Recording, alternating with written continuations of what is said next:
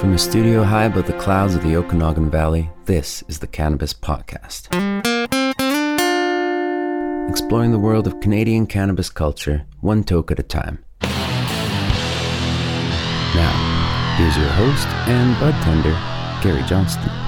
Welcome back to episode fifty-three of the Cannabis Podcast.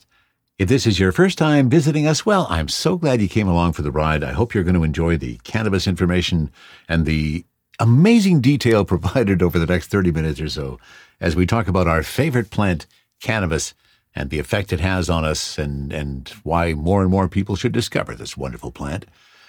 In this episode, we are going to touch on a milestone that we have passed in the legal cannabis movement. A little surprising. Also talk about how cannabis may help with your love life. We're going to touch on the latest measurement value that everybody is talking about.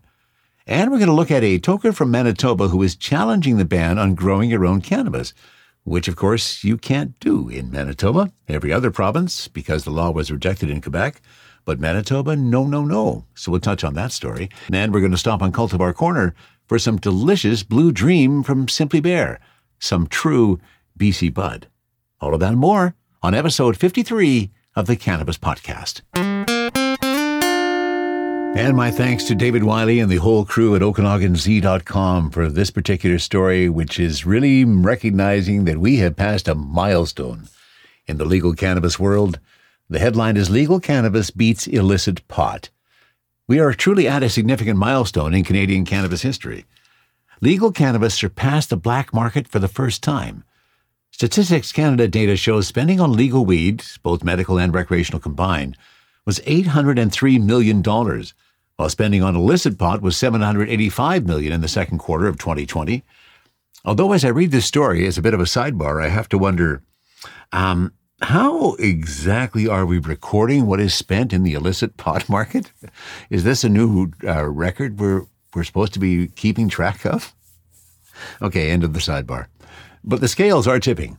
The black market has been losing turf on multiple fronts. Fewer customers, brain drain, crackdown on unlicensed brick and mortar. Meanwhile, legal cannabis has been gaining ground. Cannabis two point oh. Innovation, legitimacy. While they're having growing pains, the quality is up and the cost is down, and that's what counts for customers. Kelowna Spirit Leaf franchise owner Tarek Shabib said the shift is a huge deal. And a bit of a sidebar again, Tarek is the guy I work for. So I admire his opinion, and I'm really glad that the Okanagan Z went to him for his response to this particular story. Tarek said the massive amount of products now available on the market is incomparable to before, and the level of innovation on the legal side is tough to compete with. From nanoemulsion being used in drinks for much faster T H C delivery into the body, to state-of-the-art facilities using large-scale C O two extraction to create potent and safe products that consumers can feel confident in using, Shabib said. It's especially true as more concentrates come onto the market, including shatter, live rosin, caviar, as well as batter and butter. Products like these are not easy to produce safely, and so our customers appreciate that when they come to our stores, they know the product they go home with is safe and has been tested and made in a facility approved by Health Canada, he said. I think it shows that the legal market has matured to a point where consumers now consider it the norm when looking to purchase cannabis products. Now here's another interesting side of our changing times. Some of the most stubborn black market growers are being wooed to legitimacy with lower-cost micro-licenses and a one-time opportunity to bring their own cannabis genetics to legality, no questions asked. B C-based legacy grower Travis Lane is in the process of going legit. He told virtual attendees of the Growing Summit that the future of cannabis is in the legal space. Still, regulatory requirements are a major turnoff, he said.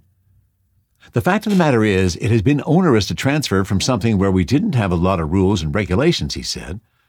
We didn't have to do paperwork. I say this a lot, but back in the day, we didn't, didn't do reporting because that was called evidence. If someone found, hey, here's your feeding schedule for your illegal drugs, then that could come back to bite you in court. Lane doesn't shy away from his past, yet he still received his security clearance after six to eight weeks. One of the messages I often put out there for fellow growers is that I support anybody who wants to stay in the illicit market, and I support anyone who wants to convert over. It's been a long fight just to get to legalization, and no one should be condemned for continuing to break the law, in my opinion. No one should go to jail for a plant. They shouldn't have their life ruined for it. And the story kind of finishes with the Okanagan Z asking the question, what do you call it? Do you call it the black market, the legacy market, the illicit market? Um, in, in my opinion, there's another one that needs to come into that list, and that is the gray market. And that is the series of stores that are not provincially regulated, and certainly here in B C, but are perhaps on uh, Indigenous land and covered by different regulations. So there you go. For the first time ever, at least based on the values that were attainable, and I still question how they are tracking what's being uh, bought and purchased in the illegal market. But for the first time ever, the legal market has surpassed the illicit market in the terms of sales in the second quarter of two thousand twenty. And we all said twenty twenty was a weird year. Well, there's no more proof that twenty twenty continues to be kind of a weird year, but this way in kind of a good sense. T H C, C B D, terpene profiles, what's in me? Oh, please explain to me. Cultivar Corner, Cultivar Corner, oh yeah. Cultivar Corner, please explain this stuff to me. And we have a very tasty treat today on Cultivar Corner. I've been waiting to stop here.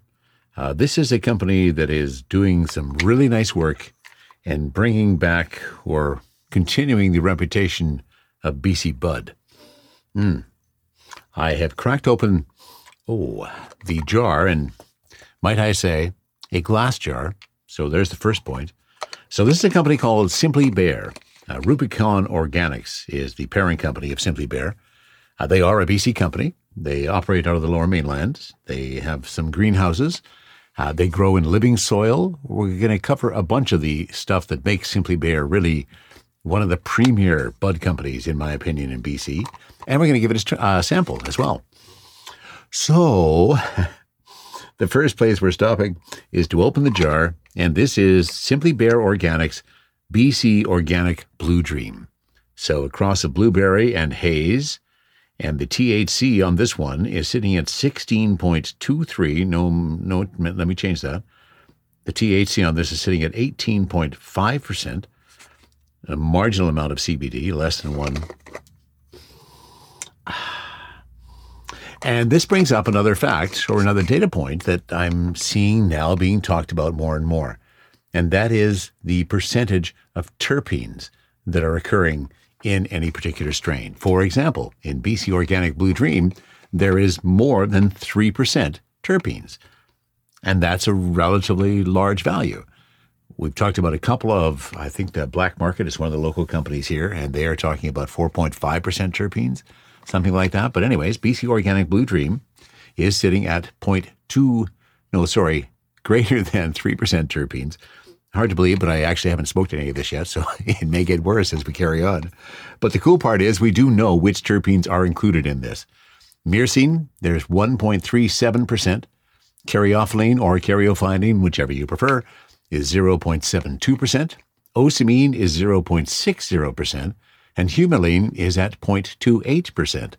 So those are the terpenes which make up B C Organic Blue Dream. Oh, and it has a very... I'm surprised there's no limonene in here, but I guess perhaps some of it's coming from the osamine because it's almost a citrus. But I guess no, it's more the it's more the blueberry. Yeah, it's more the berry scent. Oh, that is sweet, and it does come in a really nice glass jar, which is also a bonus.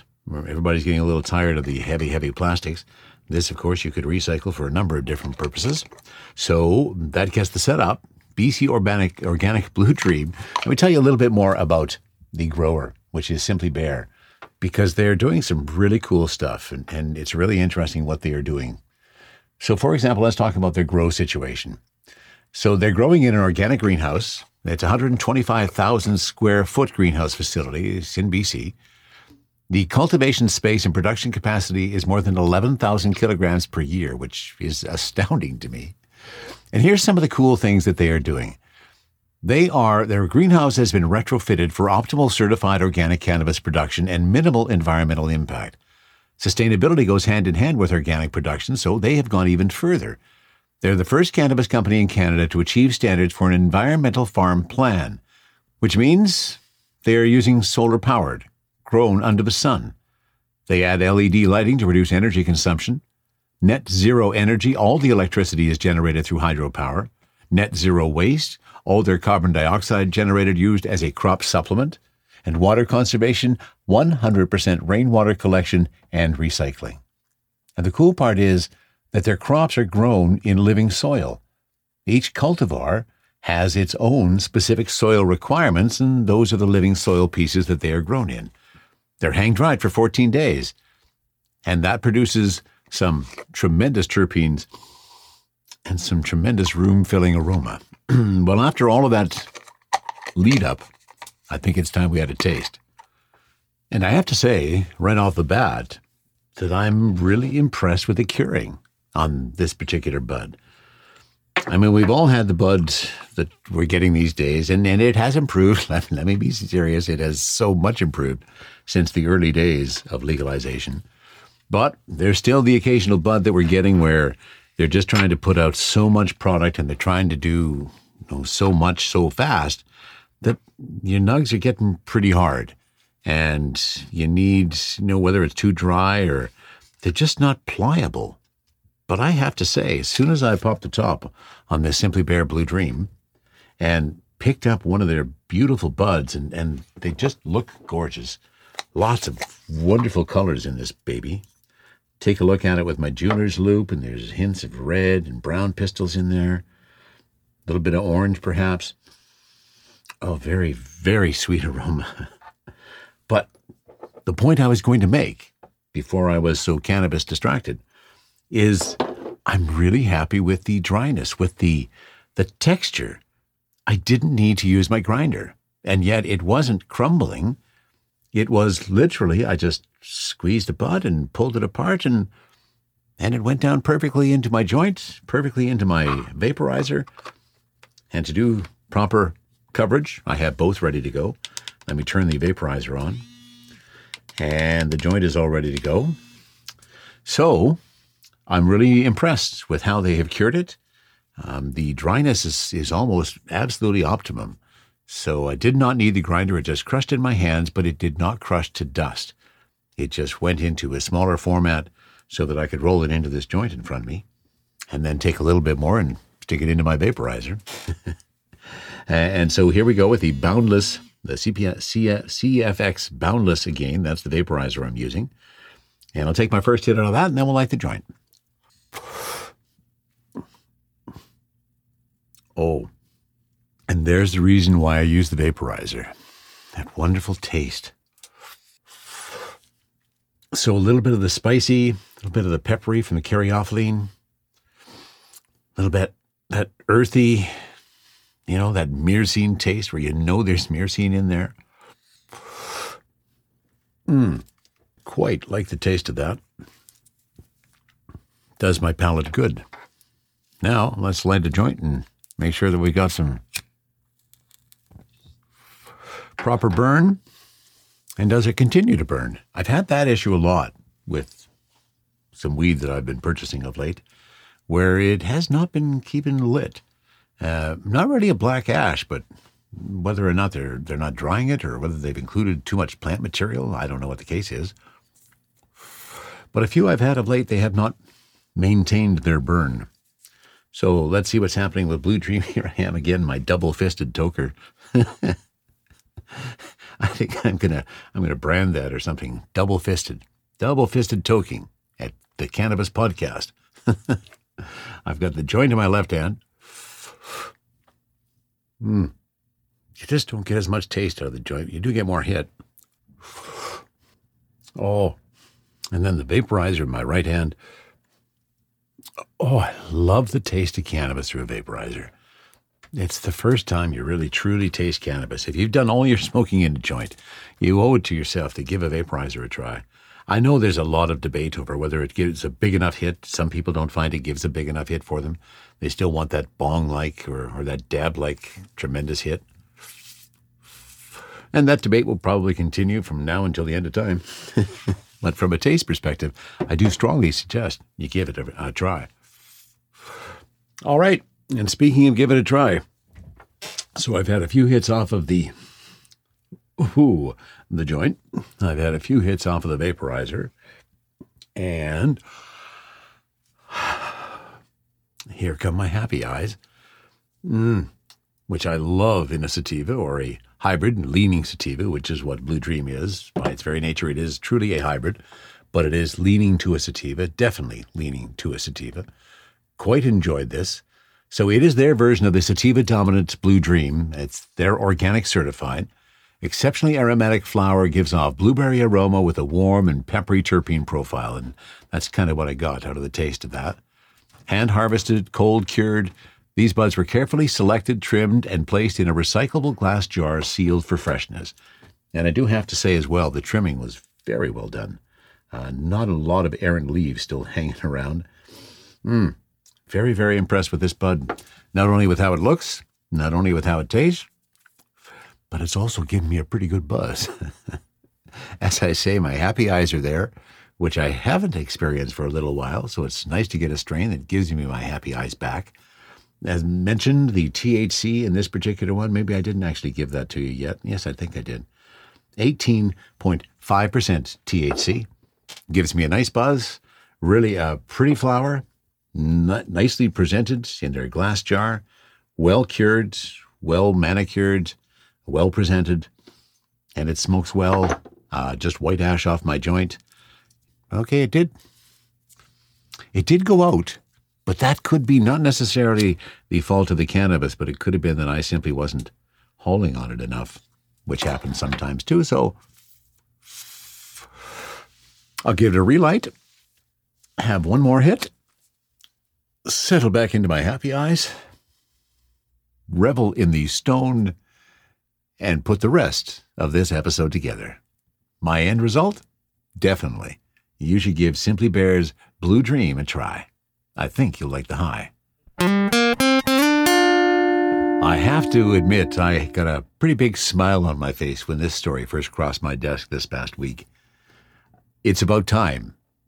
As you know, especially if you've been listening at all to this podcast, ever since we started, we've been talking about the fact that cannabis is legal in our country and that you can also grow four cannabis plants in your own backyard if you so desire, or in your basement or wherever you want to grow them.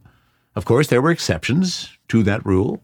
When it first came to be, it was illegal to grow your plants in Quebec and Manitoba. Quebec's law was challenged. And in fact, it was determined to be unconstitutional that they were limiting people's ability to grow cannabis in that province. Well, guess what, Manitoba? It's your turn. Now, I lived in Manitoba for a number of years. I quite enjoyed I quite enjoyed living there. We lived in Winnipeg. I thought it was a cool place to, to live, but I'm really glad I don't live there now based on how they are being about cannabis, where, you know, it's really difficult to find a place to imbibe in cannabis outside. And it is currently illegal to grow four marijuana plants. Well, this is a story from Global News. A Manitoba man has filed a constitutional challenge over the province's rules about growing pot at home. Jesse Lavoie filed the notice of application on Wednesday, naming the government of Manitoba, the Attorney General of Manitoba, and the Attorney General of Canada in his challenge. In the notice, Lavoie claims the province had no right to ban the federal government's rule that allows four cannabis plants to be grown at home. Every province or territory that allowed a form of residential cultivation of cannabis has continued to do so since the Cannabis Act came into effect, reads the notice, adding that a similar ban in Quebec was struck down as unconstitutional one year later. Lavoie said he filed the challenge because Manitobans deserve to be able to grow recreational cannabis for personal use like most of the rest of Canada. We are forced to buy at recreational cannabis stores, upwards of fifteen dollars per gram, he said, noting that four plants grown at home could yield about four hundred grams. The province's reasons for being cautious were understandable at first, said Lavoie, noting that hundreds of people growing plants at home could be a little scary. However, none of the predicted problems have surfaced across Canada, he said, adding that growing your own cannabis also means people can control the quality. Lavoie said he suffered for years from P T S D due, due to a traumatic event at his job, and he used cannabis to help. Now that he's recovered, he said pot is his one indulgence. I just want to see this law changed, and I'm fine to see it through to the end. The Cannabis Act came into effect across Canada on October seventeenth, two thousand eighteen. The Act created a legal framework for controlling the production, distribution, sale, and possession of cannabis. Every province has the authority to say how cannabis is distributed, but Manitoba is now the only province in Canada with a complete ban on growing pot in a residential home. The province's progressive Conservative government has traditionally been against the legalization of cannabis, citing a lack of research into the health effects of smoking pot, especially in teens. Justice Minister Cliff Cullen refused to comment. His office told Global News via email, as the case is now before the courts. In Manitoba, there are five major rules around pot, and these are five of the reasons why I'm glad that I don't live in Manitoba anymore. No offense to anybody still living there. I, I'm not trying to rile your skin up or anything, but here are the five reasons. You must be nineteen years or older to buy cannabis. You cannot smoke or vape cannabis in public. That's reason number two. You can't grow cannabis at home. That's reason number three. You can carry a maximum of thirty grams of cannabis on you while in public. Well, that's pretty well the same as everywhere, so I don't find anything spe- especially difficult about that one. And don't drive while high. Well, that's another conversation for another time in another place, and perhaps we will cover that on one specific episode of the Cannabis Podcast, but not today. In the city of Winnipeg, people are allowed to consume cannabis on their personal property. However, that applies to homeowners of single-family dwellings. Condos and rented residences, including apartment complexes, may or may not allow cannabis consumption. And that's another reason why it'd be a little difficult to be living in Manitoba right now and be a cannabis consumer. So good on you, Jesse. I hope I hope your case succeeds. I hope you are successful in overturning Manitoba's law so that you cannot grow four cannabis plants in that province because, hey, it's right in the middle of the country, and it should be as big a part of the country as any other province. Think of the pot you could grow in Manitoba if the government changes their mind. Exploring the world of Canadian cannabis culture, one toke at a time. This is the Cannabis Podcast. And now let's do a little housekeeping in terms of who's been listening to the Cannabis Podcast. I am so pleased when you contact me. As you know, I always love to hear from you when you have decided to come along for the ride, and there's a couple of people who have done just that in the last little bit. Want to say hi to Jeff. Jeff is from Ontario. Is that where you're from, Jeff? Yes, you are. Southern Ontario, in fact. And Jeff is doing his first grow this summer. He has currently in the uh, garden Colombian Gold. Oh, nice, Jeff. Sounds delicious. And also some Purple Pug, Tom Ford, and Wedding Cake in some containers on his back deck. Sounds like four to me. Well done, Jeff. Thanks for coming along for the ride. Appreciate you uh, stopping by, and also appreciate you contacting me. Also, I want to send out a shout out to Steve. Steve's been a listener for a long time. We've chatted back and forth a few times, and he was especially thankful for last episode's look at the Redican vapes. A similar experience that Steve had when he did the the vaping. So thanks for hanging in for the ride, Steve. And also Tracy's back for another visit. Tracy from Ontario contacted us a few, oh, probably a few months ago now. Talked about how she had to drive for hours and hours to get to a store in the area of Ontario where she was. Well, guess what? That is still the same. She still has to drive and drive, um, but she is enjoying, what's the strain she's enjoying? The Misiku strains, M S I K U. Is that how you would pronounce that? Misiku? Uh, just came to Ontario from Nova Scotia. Yeah, we've tried uh, at the store. We've had Highland Grow from Nova Scotia. They're doing some really nice work. Nova Scotia is growing some really nice bud these days. So just wanted to catch up on a few things that have occurred. Also, some shout-outs to some people who had come by the store, said they have been listening to the podcast. So, hey, Greg, welcome along for the ride. And to Tatiana, no, Tatiana, that was the other name. Uh, so welcome. I'm glad you are listening. It's always a thrill to have somebody uh, paying attention and enjoying some of the information that we're putting out. Let's finish up today with a subject that we all have some interest in. I mean, deep down, everybody has interest in sex, right? At some point? Well, that's kind of where this story is going. And once again, we thank our folks at Okanagan Z dot com, David Wiley and his crew, for this little story about dope relationships. Because we know that cannabis can lead to a more fulfilling sex life, but now researchers have found that it also leads to more of those cute, sweet, and loving little moments between couples. And as a bit of a sidebar, it's, I guess, not too surprising how many people come into the store and, oh, they kind of wait until everybody's away. We're in a quiet little area of the store and there's nobody else around. And they say, so, um, can cannabis help with, with libido? Or some other proponent of that question? Well, a study in the Journal of Cannabis finds evidence that pot use among intimate partners has robust positive effects on intimacy between couples. To the best of our knowledge, no prior study has considered this research question, say the authors. We found evidence that marijuana use is associated with increased experiences of intimacy, love, caring, or support with one's intimate partner in the next two hours. Almost two hundred couples who are frequent pot users took part in the thirty-day study. It examined how pot affected their intimacy in the two-hour window after getting high.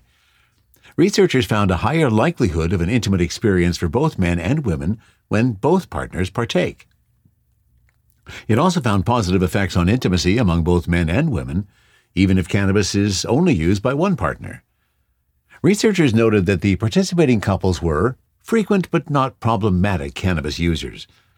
Okay, hang on a sec. What's that, uh, a bit of a sidebar, what does that term frequent but not problematic mean? I want a further explanation of that one. We may have to dive into that one ourselves. And back to the story. And they added that the study was limited in scope, tapping the young, primarily Caucasian and employed, all recruited through Facebook.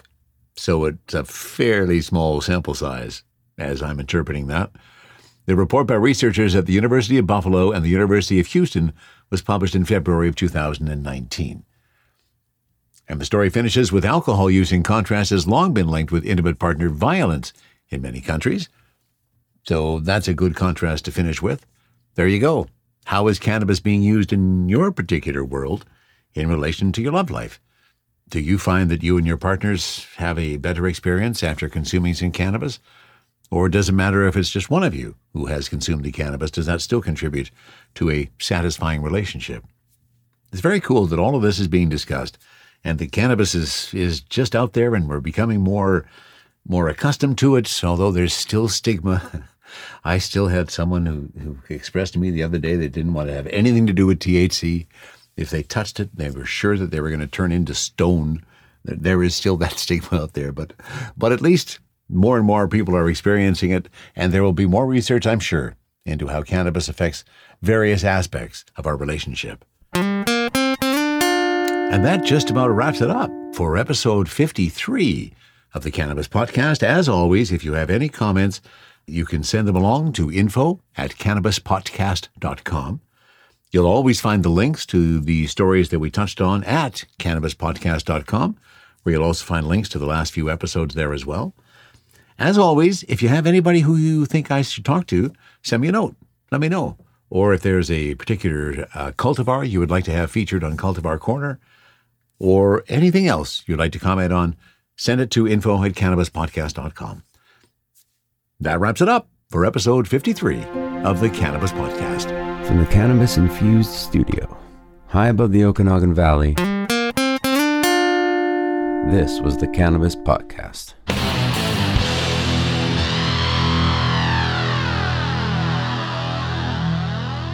Thanks for listening to today's show. To check out more great cannabis podcasts, go to pod connects dot com. Here's a preview of one of our other shows. Hey there, this is Cheryl Murray Powell, Esquire, and I'm the host of the Terps in the City podcast. I'm a cannabis agricultural dietary supplement and trade attorney. I'm also a hemp farmer, and I've been recently named to the list of High Times Magazine's top one hundred influencers in cannabis. I'm inviting you to follow me along my journey as I move back to New York to support the adult use market there. You're going to get a chance to listen to conversations with some of my friends along the way. I look forward to seeing you at Terps in the City.